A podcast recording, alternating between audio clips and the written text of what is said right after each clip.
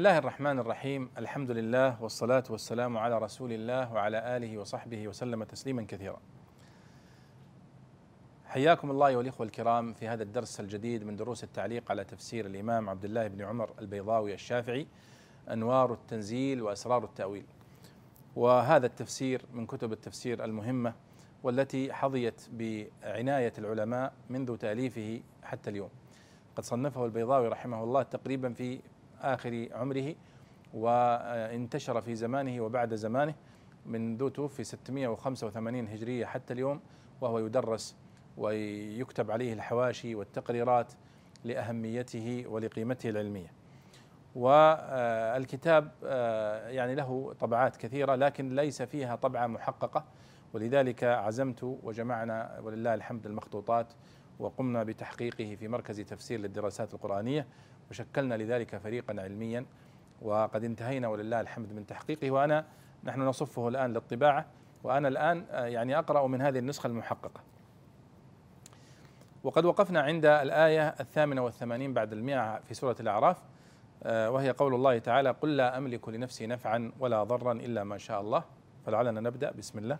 بسم الله والحمد لله والصلاة والسلام على رسول الله صلى الله عليه وسلم. وبعد قال الله تعالى قل لا أملك لنفسي نفعا ولا ضرا إلا ما شاء الله. ولو كنت أعلم الغيب لاستكثرت من الخير وما مسني السوء إن أنا إلا نذير وبشير لقوم يؤمنون. قال رحمه الله قل لا أملك لنفسي نفعا ولا ضرا جلب نفع ولا دفع ضر وهو إظهار للعبودية والتبري من ادعاء العلم بالغيوب. إلا ما شاء الله من ذلك فيلهمني إياه ويوفقني له. ولو كنت أعلم الغيب لاستكثرت من الخير وما مسني السوء ولو كنت أعلمه لخالفت حالي بما هي عليه من استكثار المنافع واجتناب المضار حتى لا يمسني سوء. إن أنا إلا نذير وبشير وما أنا إلا عبد مرسل للإنذار والبشارة لقوم يؤمنون فإنهم المنتفعون بهما. ويجوز أن يكون متعلقا بالبشير ومتعلق النذير محذوفا. نعم يقول الله سبحانه وتعالى لمحمد صلى الله عليه وسلم قل يا محمد لا أملك لنفسي نفعا ولا ضرا إلا ما شاء الله. والمعنى لا أملك لنفسي جلب نفع ولا دفع ضر وهو إظهار للعبودية والتبري من ادعاء العلم بالغيب. إلا ما شاء الله من ذلك فليلهمني فيلهمني إياه ويوفقني إليه. وهذا هو الاعتقاد الصحيح في هذا أيها الإخوة جميعا أن علم الغيب قد استأثر الله به ولم يطلع عليه أحد إلا من ارتضى من رسله عليهم الصلاة والسلام. أطلعه على بعض الغيب فبلغه إلينا الرسل بواسطة هذا الوحي الذي بين أيدينا. ما سوى ذلك. من يأتي اليوم فيقول والله أنا أقرأ الكفة وأقرأ الفنجان وأقرأ كذا فهذا كله شرك. أو ينظر في النجوم ويرى أنها تدله على علم المستقبل أو الغيب هذا كله لا شك أنه من الشرك بالله سبحانه وتعالى. فهنا قول الله تعالى للنبي صلى الله عليه وسلم قل يا قل لا أملك لنفسي نفعا ولا ضرا إلا ما شاء الله. ولو كنت أعلم الغيب لاستكثرت من الخير وما مسني السوء. وهذا صحيح لأن العقل يحتم ذلك. لو كان النبي صلى الله عليه وسلم يعلم الغيب لا استكثر من الخير وما مسه السوء. وكلنا لو كان لو كنا نعلم الغيب لفعلنا ذلك. ولو كنت أعلمه لخالفت حالي بما هي عليه من استكثار المنافع واجتناب المضار حتى لا يمسني سوء. إن أنا إلا نذير وبشير وما أنا إلا عبد مرسل للإنذار والبشارة. لقوم يؤمنون فإنهم المنتفعون بهما. ويجوز أن يكون متعلقا بالبشير ومتعلق بالنذير. يعني أكون نذير للمكذبين وبشير للمؤمنين. قال الله تعالى هو الذي خلقكم من نفس واحدة وجعل منها زوجها ليسكن إليها فلما تغشاها حملت حملا خفيفا فمرت به فلما أثقلت دعوا الله ربهما لئن آتيتنا صالحا لنكونن من الشاكرين. فلما آتاهما صالحا جعلا له شركاء فيما آتاهما فتعالى الله عما يشركون. أيشركون ما لا يخلق شيئا وهم يخلقون؟ ولا يستطيعون لهم نصرا ولا أنفسهم ينصرون. وإن تدعوهم إلى الهدى لا يتبعوكم. سواء عليكم أدعوتموهم أم أنتم صامتون؟ إن الذين تدعون من دون الله عباد أمثالكم. فادعوهم فليستجيبوا لكم إن كنتم صادقين.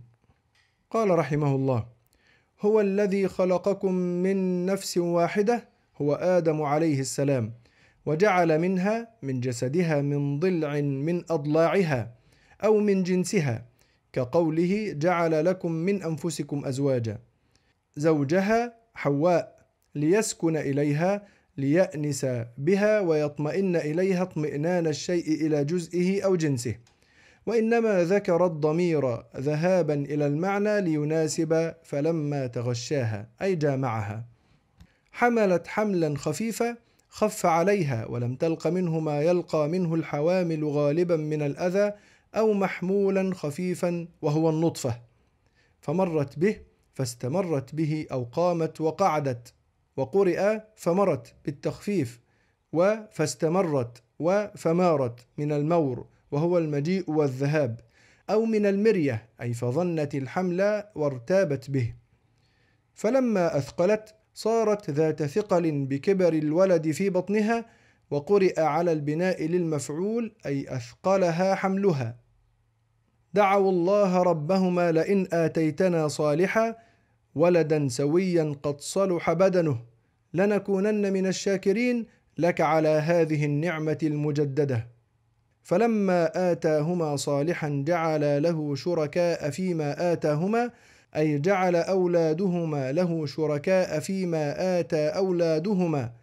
فسموا عبد العزى وعبد مناف على حذف المضاف وإقامة المضاف إليه مقامه. أيشركون ما لا يخلق شيئا وهم يخلقون؟ ويدل عليه قوله فتعالى الله عما يشركون أيشركون ما لا يخلق شيئا وهم يخلقون؟ يعني الأصنام. قيل ولما حملت حواء أتاها إبليس في صورة رجل فقال لها ما يدريك ما في بطنك لعله بهيمة أو كلب وما يدريك من أين يخرج فخافت من ذلك وذكرت لآدم عليه السلام فهما منه. ثم عاد إليها وقال إني من الله بمنزلة فإن دعوت الله تعالى أن يجعله خلقا مثلك ويسهل عليك خروجه تسميه عبد الحارث وكان اسمه حارثا في الملائكة فتقبلت فلما ولدت سمته عبد الحارث وأمثال ذلك لا يليق بالأنبياء ويحتمل أن يكون الخطاب في خلقكم لآل قصي من قريش فإنهم خلقوا من نفس قصي وكان له زوج من جنسه عربية قرشية وطلبا من الله الولد فأعطاهما أربعة بنين فسمياهم عبد مناف وعبد شمس وعبد قصي وعبد الدار ويكون الضمير في يشركون لهما ولأعقابهما المقتدين بهما. وقرأ نافع وأبو بكر شركا أي شركة بأن أشركا فيه غيره أو ذوي شرك وهم الشركاء وهم ضمير الأصنام جيء به على تسميتهم إياها آلهة. ولا يستطيعون لهم نصرا ولا أنفسهم ينصرون ولا يستطيعون لهم نصرا أي لعبدتهم ولا أنفسهم ينصرون فيدفعون عنها ما يعتريها. وإن تدعوهم إلى الهدى لا يتبعوكم سواء عليكم أدعوتموهم أم أنتم صامتون وإن تدعوهم أي المشركين إلى الهدى إلى الإسلام لا يتبعوكم. وقرأ نافع بالتخفيف وقيل الخطاب للمشركين وهم ضمير الأصنام أي إن تدعوهم إلى أن يهدوكم لا يتبعوكم إلى مرادكم ولا يجيبوكم كما يجيبكم الله تعالى. سواء عليكم أدعوتموهم أم أنتم صامتون وإنما لم يقل أم صمتم للمبالغة في عدم إفادة الدعاء من حيث إنه مسوى بالثبات على الصمات أو لأنهم ما كانوا يدعونها لحوائجهم فكأنه قيل سواء عليكم إحداثكم دعاءهم أو استمراركم على الصمات عند دعائهم. إن الذين تدعون من دون الله عباد أمثالكم فادعوهم فليستجيبوا لكم إن كنتم صادقين. إن الذين تدعون من دون الله أي تعبدونهم وتسمونهم آلهة. عباد أمثالكم. من حيث إنها مملوكة مسخرة. فادعوهم فليستجيبوا لكم إن كنتم صادقين أنهم آلهة. ويحتمل أنهم لما نحتوها بصور الأناسي إن قصارى أمرهم أن يكونوا أحياء عقلاء أمثالكم فلا يستحقون عبادتكم كما لا يستحق بعضكم عبادة بعض. نعم هو الذي خلقكم من نفس واحدة. الله سبحانه وتعالى يقول هو الذي خلقكم يا بني آدم من نفس واحدة وهي آدم عليه الصلاة والسلام. وجعل منها يعني من جسدها يعني خلق منها من ضلع من أضلاعها أو من جنسها. خلق زوجها. كقوله تعالى جعل لكم من أنفسكم أزواجا. وزوجها المقصود به في الآية هنا هي حواء عليها الصلاة والسلام. وجعل منها زوجها ليسكن إليها ليأنس بها ويطمئن إليها اطمئنان الشيء إلى جزئه أو جنسه. وإنما ذكر الضمير ذهابا أو ذهابا إلى المعنى ليناسب فلما تغشاها. وتغشاها هنا بمعنى جامعها. قال فلما تغشاها حملت حملا خفيفا. خف عليها في أوله طبعا وكذلك الحمل في أوله يكون خفيفا ثم يكبر ويثقل في بطن المرأة حتى آه، يبلغ إلى آخره ثم تلد. قال فلما تغشاها حملت حملا خفيفا خف عليها ولم تلق منه ما يلقى منه الحوامل غالبا من الأذى أو محمولا خفيفا وهو النطفة. فمرت به يعني فاستمرت به أو قامت وقعدت وقرئ فمرت به وفاستمرت وفمارت من المور وهو المجيء والذهاب أو من المرية أي فظنت الحمل وارتابت به. وكل هذه معاني واردة أنها مرت به فاستمرت به مرت به يعني أنها شعرت بخفته وكانت تقوم وتذهب كما هو يحصل من النساء. فلما أثقلت يعني لما كبر بطنها وصار الحمل ثقيلا يعني صارت ذات ثقل بكبر الولد في بطنها. وقرئ على البناء للمفعول يعني فلما أثقلت يعني أثقلها حملها. دعوا الله ربهما يعني آدم وحواء ولدا سويا قد صلح بدنه. يعني دعوا الله أن يرزقهما ببدن بولد صالح. لنكونن من الشاكرين لك على هذه النعمة المجددة. فلما آتاهما صالحا جعل له شركاء فيما آتاهما. فتعالى الله عما يشركون.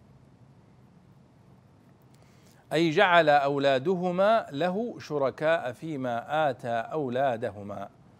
فسموا عبد العزى وعبد مناف على حذف المضاف وإقامة المضاف إليه مقام. يعني الآية هنا تشير إلى أن الله سبحانه وتعالى قد جعل تناسل آه، ذرية آدم بالتزاوج بين الرجل والمرأة.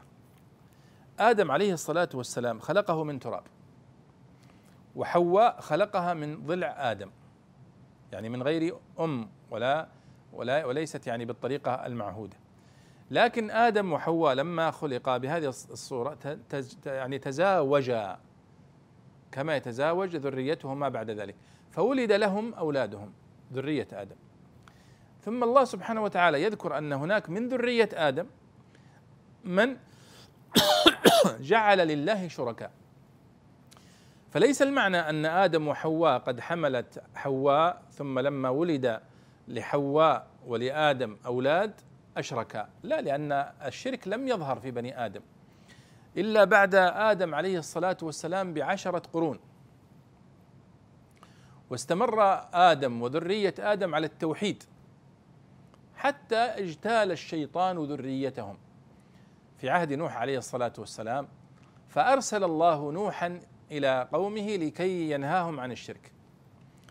فالمقصود هنا فلما آتاهما صالحا يعني فلما رزق الله ذرية آدم بأبناء صالحين جعل له شركاء فيما آتاهما. يعني جعل الرجل والمرأة من ذرية آدم أو بعضهم شركاء. وليس معنى الآية أن آدم أو حواء قد وقع منهم الشرك.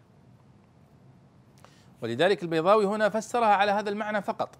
فقال أي جعل أولادهما له لله يعني شركاء فيما آتى أولادهما. فسموا عبد العزى وعبد مناف على حذف المضاف. قال الله يشركون ما لا يخلق شيئا وهم يخلقون؟ هذا آه، استفهام إنكاري. وقيل لما حملت حواء آتاها إبليس طبعا هذه هذا القول الآخر. وهو ذكره البيضاوي على أنه ضعيف. وقيل لما حملت حواء اتاها إبليس في صورة رجل فقال لها ما يدريك ما في بطنك؟ لعله بهيمة أو كلب. وما يدريك من أين يخرج؟ فخافت من ذلك. وذكرت لآدم عليه السلام فهم منه يعني أصابهم الهم. ثم عاد إليها وقال إني من الله بمنزلة. فإن دعوت الله تعالى أن يجعله خلقا مثلك ويسهل عليك خروجه تسميه عبد الحارث. هذا الشيطان يعني وسوس لآدم. وكان اسمه حارثا في الملائكة فتقبلت حواء ذلك. فلما ولدت سمته عبد الحارث. هذا أخرجه الطبري في تفسيره عن ابن عباس رضي الله عنه آه، دون كلام آدم عليه السلام لحواء. والقصة بسياق المؤلف وغيرها ذكرها الواحد أيضا في البسيط وغيرها. وأمثال ذلك لا يليق بالأنبياء. يعني شوفوا تعليق البيضاوي على ذلك. وأمثال ذلك لا يليق بالأنبياء. ويحتمل أن يكون الخطاب في خلقكم لآل قصي من قريش فإنهم خلقوا من نفس قصي وكان له زوج من جنسه عربية قرشية وطلب من الله الولد فأعطاهما أربعة بنين فسمياهم عبد مناف وعبد شمس وعبد قصي وعبد الدار. ويكون الضمير يشركون لهما ولأعقابهما المقتدين بهما. لكن الصحيح هو القول الذي ذكره البيضاوي أولا. وقرأ نافع وأبو بكر يعني شعبة شركا يعني الآية التي قرأناها فلما آتاهما صالحا جعل له شركاء قرأ نافع وشعبة فلما آتاهما صالحا جعل له شركا فيما آتاهما. والمعنى واحد أي شركة بأن أشركا فيه غيره. ولا يستطيعون لهم نصرا ولا أنفسهم ينصرون. يعني لا يستطيعون لهم نصرا لعبدتهم هذه الأصنام ولا أنفسهم ينصرون فيدفعون عنها, عنها ما يعتريها. ثم يقول الله وإن تدعوهم أي المشركين إلى الهدى إلى الإسلام لا يتبعوكم. وقرأ نافع بالتخفيف يعني لا يتبعوكم. وقيل الخطاب للمشركين سواء عليكم أدعوتموهم أم أنتم صامتون. وإنما لم يقل أم صمتم للمبالغة في عدم إفادة الدعاء من حيث إنه مسوى بالثبات على الصمات أو لأنهم ما كانوا يدعونها لحوائجهم فكأنه قيل سواء عليكم إحداثكم دعاءهم أو استمراركم على الصمات عند دعائهم. إن الذين تدعون من دون الله عباد أمثالكم فادعوهم فليستجيبوا لكم إن كنتم صادقين. يعني إن الذين تدعون من دون الله أي تعبدونهم وتسمونهم آلهة عباد أمثالكم من حيث إنها مملوكة مسخرة. فادعوهم فليستجيبوا لكم إن كنتم صادقين أنهم آلهة. وهذا طبعا لا يمكن. قال الله تعالى ألهم أرجل يمشون بها أم لهم أيد يبطشون بها أم لهم أعين يبصرون بها أم لهم آذان يسمعون بها؟ قل ادعوا شركاءكم ثم كيدون فلا تنظرون. ثم عاد عليه بالنقض فقال ألهم أرجل يمشون بها؟ أم لهم أيدي يبطشون بها؟ أم لهم أعين يبصرون بها؟ أم لهم آذان يسمعون بها؟ وقرئ إن الذين بتخفيف إن ونصب عبادة على أنها نافية عملت عمل ما الحجازية ولم يثبت مثله. ويبطشون بالضم ها هنا وفي القصص وفي الدخان. قل ادعوا شركاءكم واستعينوا بهم في عداوتي ثم كيدون فبالغوا فيما تقدرون عليه من مكروه أنتم وشركاؤكم فلا تنظرون ولا تمهلوني فإني لا أبالي بكم لوثوقي على ولاية الله تعالى وحفظه. ثم قال الله سبحانه وتعالى في عدد من الاستفهامات الاستنكارية على هؤلاء المشركين.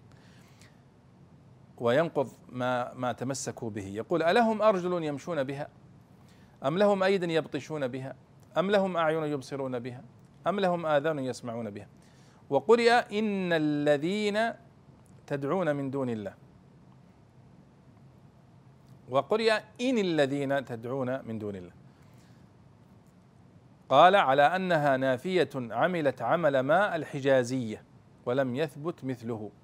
إن الذين تعبدون من دون الله إن الذين تعبدون من دون الله تكون نافية. قال ويبطشون بالضم ها هنا وفي القصص والدخان. قل ادعوا شركاءكم. يعني أيضا يبطشون بها. وفي قراءة يبطشون. وهنا يبطشون. وهي قراءتان. والبطش هو الفتك الشديد يعني. قل ادعوا شركاءكم واستعينوا بهم في عداوتي ثم كيدوني. يعني فبالغوا فيما تقدرون عليه من مكروه أنتم وشركاؤكم فلا تنظرون.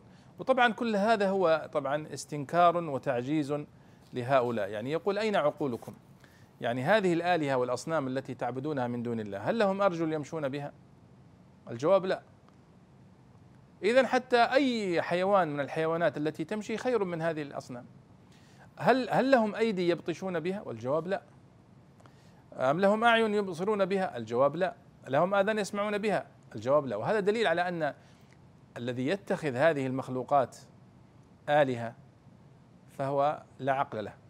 وأيضا فيها دليل على أن من كمال صفات الله سبحانه وتعالى أن له هذه أن له يد وله آه، سبحانه وتعالى آه، أنه يبصر ويسمع سبحانه وتعالى ويرى. وأن إثبات هذه الصفات لله كما يليق بجلاله هو الكمال. وليس كما يفعل من من ينفي عن الله سبحانه وتعالى هذه الصفات.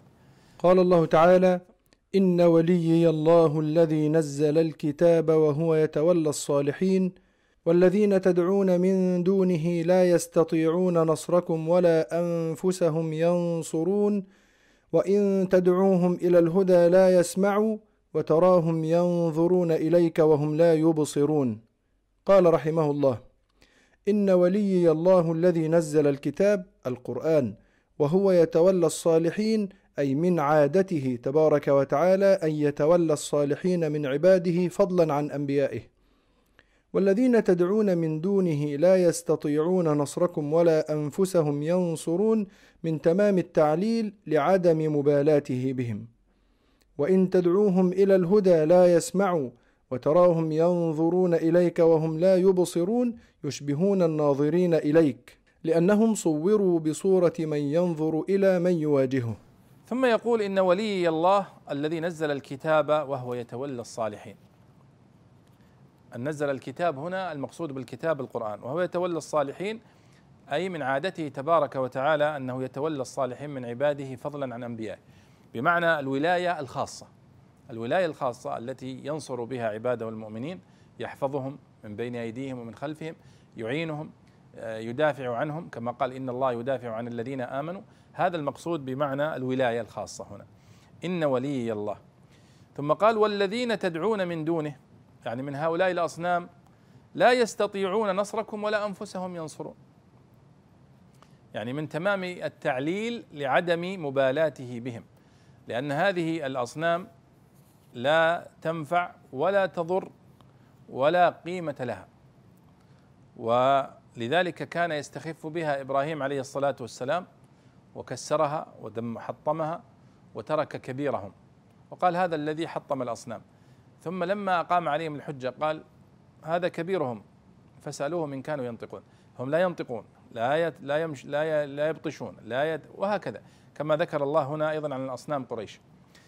ثم قال وإن تدعوهم إلى الهدى لا يسمعوا وتراهم ينظرون إليك وهم لا يبصرون. يعني تأكيد يشبه الناظرين إليك لأنهم صوروا بصورة من ينظر إلى من يواجهه يعني هذه الأصنام المنحوتة اللي يشوفها يقول أنها كأنها تراه وهي لا تراه ولا تسمعه. فيعني كل هذا إقامة وتوبيخ لهؤلاء المشركين على عبادتهم لهذه الأصنام التي لا تضر ولا تنفع. قال الله تعالى خذ العفو وأمر بالعرف وأعرض عن الجاهلين وإما ينزغنك من الشيطان نزغ فاستعذ بالله إنه سميع عليم.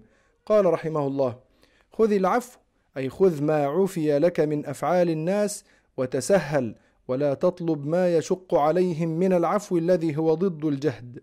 أو خذ العفو عن المذنبين أو الفضل وما يسهل من صدقاتهم وذلك قبل وجوب الزكاة. وأمر بالعرف المعروف المستحسن من الأفعال. وأعرض عن الجاهلين فلا تمارهم ولا تكافئهم بمثل أفعالهم.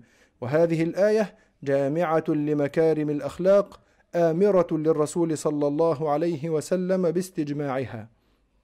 وإما ينزغنك من الشيطان نزغ ينخسنك منه نخس. أي وسوسة تحملك على خلاف ما أمرت به كاعتراء غضب وفكر. والنزغ والنسغ والنخس الغرز. شبه وسوسته للناس إغراء لهم على المعاصي وإزعاجا بغرز السائق ما يسوقه. فاستعذ بالله إنه سميع يسمع استعاذتك. عليم يعلم ما فيه صلاح أمرك فيحملك عليه. أو سميع بأقوال من آذاك. عليم بأفعاله فيجازيه عليها. مغنيا إياك عن الانتقام ومتابعة الشيطان. ثم يقول الله سبحانه وتعالى خذ العفو وأمر بالعرف. وأعرض عن الجاهلين. وهذه الآية من الآيات الجامعة في القرآن الكريم. خذ العفو أي خذ ما عفي لك من أفعال الناس. وما تسهل من أفعال الناس. ولا تطلب ما يشق عليهم. والعفو هنا هو يعني ضد الجهد. يعني ارض من الناس بما تيسر من تعاملاتهم وأخلاقهم وعطائهم. ولا تكلف الناس ما لا يستطيعون. وهذه قاعدة ينبغي على كل واحد منا أن يست... يعني يتعامل بها في الحياة. خذ العفو من الناس. آه، ارض من الناس بما تيسر من أخلاقهم و... وتعاملاتهم. وخذ العفو وأمر بالعرف. وقال البيضاوي أو خذ العفو عن المذنبين أو الفضل وما يسهل من صدقاتهم. وذلك قبل وجوب الزكاة. وأمر بالعرف المعروف المستحسن من الأفعال. يعني شوفوا خذ العفو من أخلاق الناس. وأمر بالعرف أمر بالمعروف بقدر ما تستطيع. وهو المستحسن. وأعرض عن الجاهلين. يعني كان يقول أمر بالمعروف وأنهى عن المنكر وأعرض عن الجاهلين. خذ العفو. تعامل هذه قاعدة في التعامل مع الناس. خذ العفو. لا لا تطلب من الناس ما لا يستطيعون. لا يعني تحاول دائما أن تطلب من الناس أن يحترموك أكثر مما من اللازم أو أن يعطوك أكثر من اللازم أو أن يحتفوا بك أكثر من اللازم أن يتعاملوا معك بتبجيل خاص. وإنما خذ العفو خذ ما عفا وما تيسر من أخلاق الناس واصبر على ذلك. قال وأمر بالعرف. يعني لا يمنع أنك تأمر بالمعروف وتنهى عن المنكر. وتأمرهم وتعلمهم بالتي هي أحسن. وأعرض عن الجاهلين لأنك سوف تصطدم بأناس من الجاهلين. فلا تمارهم ولا تكافئهم بمثل أفعالهم. وهذه الآية كما يقول البيضاوي هنا هذا تعليق جميل. قال وهذه الآية جامعة لمكارم الأخلاق آمرة للرسول باستجماعها. قد تكلم الرازي بكلام طويل فيما اشتملت عليه هذه الآية من مكارم الأخلاق. ثم يقول الله سبحانه وتعالى وإما ينزغنك من الشيطان نزغ فاستعذ بالله إنه سميع عليم. يعني وإما ينزغنك من الشيطان نزغ يعني ينخسك كما يقول البيضاوي أي وسوسة تحملك على خلاف ما أمرت به كاعتراء غضب وفكر. والنزغ والنسغ والنخس هو الغرز. شبه وسوسته للناس إغراء لهم على المعاصي وازعاجا بغرز السائق ما يسوقه. يعني كما يفعل السائق بالإبل أو بما يركب عليه. فاستعذ بالله إنه سميع يسمع استعاذتك عليم يعلم ما فيه صلاح أمرك. وهذا أجمل ما يمتنع به المسلم من الشيطان أن يستعيذ بالله من الشيطان الرجيم. قال الله تعالى إن الذين اتقوا إذا مسهم طائف من الشيطان تذكروا فإذا هم مبصرون وإخوانهم يمدونهم في الغي ثم لا يقصرون. قال رحمه الله إن الذين اتقوا إذا مسهم طائف من الشيطان لمة منه وهو اسم فاعل من طاف يطوف كأنها طافت بهم ودارت حولهم فلم تقدر أن تؤثر فيهم أو من طاف به الخيال يطيف طيفا. وقرأ ابن كثير وأبو عمرو والكسائي ويعقوب طيف على أنه مصدر أو تخفيف طيف كلين وهين. والمراد به الشيطان الجنس ولذلك جمع ضميره. تذكروا ما أمر الله تعالى به ونهى عنه. فإذا هم مبصرون بسبب التذكر مواقع الخطأ ومكايد الشيطان فيتحرزون عنها ولا يتبعونه فيها. والآية تأكيد وتقرير لما قبلها وكذا قوله وإخوانهم يمدونهم في الغي ثم لا يقصرون. وإخوانهم يمدونهم أي وإخوان الشياطين الذين لم يتقوا بمدهم الشياطين في الغي بالتزيين والحمل عليه.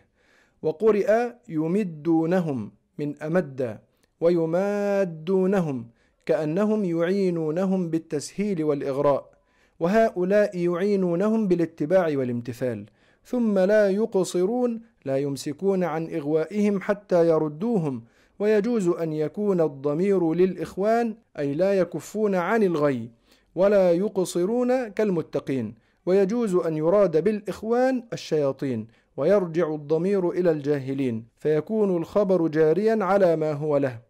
ثم يقول الله إن الذين اتقوا إذا مسهم طائف من الشيطان تذكروا فإذا هم مبصرون. يعني إذا أصابت المؤمن لمة من الشيطان طائف اسم فاعل من طاف يطوف كأنها طافت بهم ودارت حولهم تذكروا فإذا هم مبصرون. يعني استعاذوا بالله من الشيطان الرجيم. والمراد بالشيطان هنا جنس الشيطان. تذكروا فإذا هم مبصرون ورجعوا إلى الله. قال وإخوانهم يمدونهم في الغي ثم لا يقصرون. يعني إخوان الشياطين الذين لم يتقوا بمدهم الشياطين في الغي بالتزيين والحمل عليه. بمعنى يمدونهم يعني من أمده بشيء بمعنى زوده به. كأنهم يعينونهم بالتسهيل والإغراء.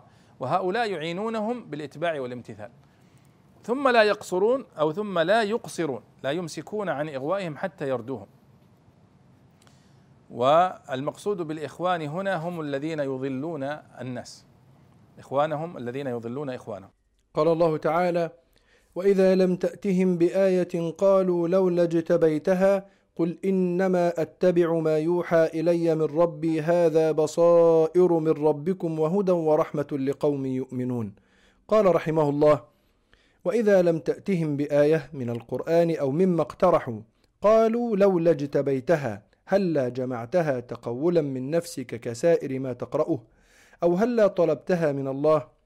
قل إنما أتبع ما يوحى إلي من ربي لست بمختلق للآيات أو لست بمقترح لها.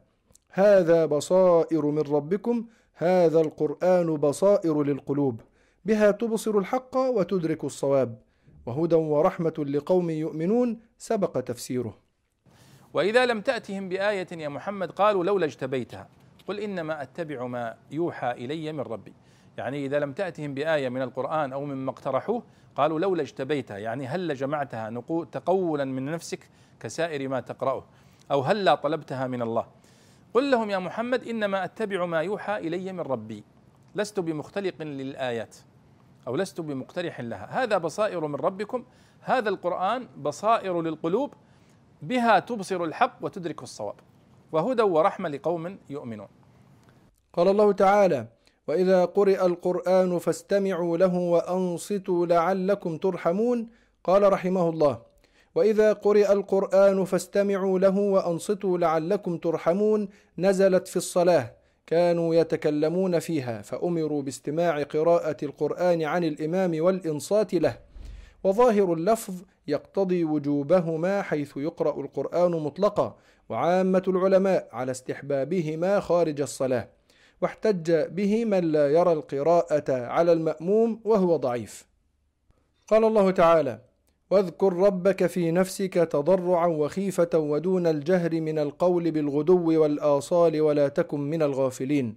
قال رحمه الله: واذكر ربك في نفسك عام في الأذكار من القراءة والدعاء وغيرهما، أو أمر للمأموم بالقراءة سرا بعد فراغ الإمام عن قراءته كما هو مذهب الشافعي رضي الله تعالى عنه. تضرعا وخيفة متضرعا وخائفا ودون الجهر من القول ومتكلما كلاما فوق السر ودون الجهر. فإنه أدخل في الخشوع والإخلاص وأدفع للعجب والرياء. بالغدو والآصال بأوقات الغدو والعشيات وقرئ والإيصال وهو مصدر آصل إذا دخل في الأصيل مطابق للغدو. ولا تكن من الغافلين عن ذكر الله تعالى. قال الله تعالى إن الذين عند ربك لا يستكبرون عن عبادته ويسبحونه وله يسجدون. قال رحمه الله إن الذين عند ربك يعني ملائكة الملأ الأعلى. لا يستكبرون عن عبادته ويسبحونه وينزهونه وله يسجدون ويخصونه بالعبادة والتذلل ولا يشركون به غيره وهو تعريض بمن عداهم من المكلفين ولذلك شرع السجود لقراءته. وعن النبي صلى الله عليه وسلم إذا قرأ ابن آدم السجدة فسجد اعتزل الشيطان يبكي فيقول يا ويله أمر هذا بالسجود فسجد فله الجنة وأمرت بالسجود فعصيت فلي النار. وعنه عليه السلام من قرأ سورة الأعراف جعل الله تعالى يوم القيامة بينه وبين إبليس سترا وكان آدم عليه السلام شفيعا له يوم القيامة.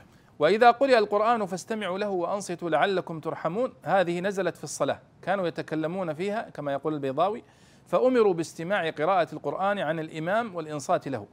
وظاهر اللفظ يقتضي وجوبهما حيث يقرأ القرآن مطلقا وهذا صحيح. وعامة العلماء على استحبابهما خارج الصلاة واحتج به من لا يرى القراءة على المأموم وهو ضعيف. يعني الآن الله يقول وإذا قرئ القرآن في الصلاة فاستمعوا له وأنصتوا. وهذا صحيح.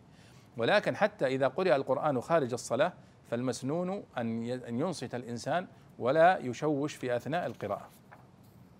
واذكر ربك في نفسك تضرعا وخيفة ودون الجهر من القول بالغدو والآصال ولا تكن من الغافلين. يعني هذا عام في الأذكار من القراءة والدعاء وغيرهما أو أمر للمأموم بالقراءة سرا بعد فراغ الإمام. تضرعا وخيفة يعني متضرعا وخائفا. ودون الجهر من القول يعني متكلما كلاما فوق السر ودون الجهر. فإنه أدخل في الخشوع والإخلاص وأدفع للعجب والرياء. فالإنسان يقرأ بقراءة خفيفة لا تزعج الذي بجانبه قال بالغدو والآصال بأوقات الغدو والعشيات. وقرئ والإيصال. وهو مصدر آصل إذا دخل في الأصيل والأصيل هو آخر النهار. ولا تكن من الغافلين من عن ذكر الله إن الذين عند ربك لا يستكبرون عن عبادته ويسبحونه وله يسجدون. يعني الملائكة عليهم الصلاة والسلام وهم الملأ الأعلى لا يستكبرون عن عبادته ويسبحونه أي ينزهونه. وله يسجدون أي يخصونه بالعبادة والتذلل ولا يشركون به غيره وهو تعريض بمن عداهم من المكلفين. ولذلك شرع السجود عند هذه الآية. شرع السجود عند هذه الآية. وعن النبي صلى الله عليه وسلم هذا حديث ختم به البيضاوي إذا قرأ ابن آدم السجدة فسجد اعتزل الشيطان يبكي فيقول يا ويله أمر هذا بالسجود فسجد فله الجنة وأمرت بالسجود فعصيت فلي النار. هذا أخرجه الإمام مسلم. وعنه عليه السلام من قرأ سورة الأعراف جعل الله تعالى له يوم القيامة بينه وبين الإبليس سترا وكان آدم عليه السلام شفيعا له يوم القيامة. وهذا الحديث هو حديث آه، يعني مصنوع وموضوع ولا يجوز ذكره. وقد أخطأ البيضاوي في ذكر هذا الحديث وأمثاله في نهاية كل سورة وقد أخذه من الزمخشري والزمخشري أخذه من النقاش ومن الواحد سامحهم الله جميعا. وبهذا ننتهي من تفسير هذه السورة العظيمة سورة الأعراف. نسأل الله سبحانه وتعالى أن يجعل هذا العلم نورا لنا جميعا في الدنيا والآخرة وأن يجعله حجة لنا وفقها في كتابه. ونلقاكم إن شاء الله سبحانه وتعالى مع سورة الأنفال وأنتم بخير. وصلى الله وسلم على سيدنا ونبينا محمد وعلى آله وصحبه أجمعين.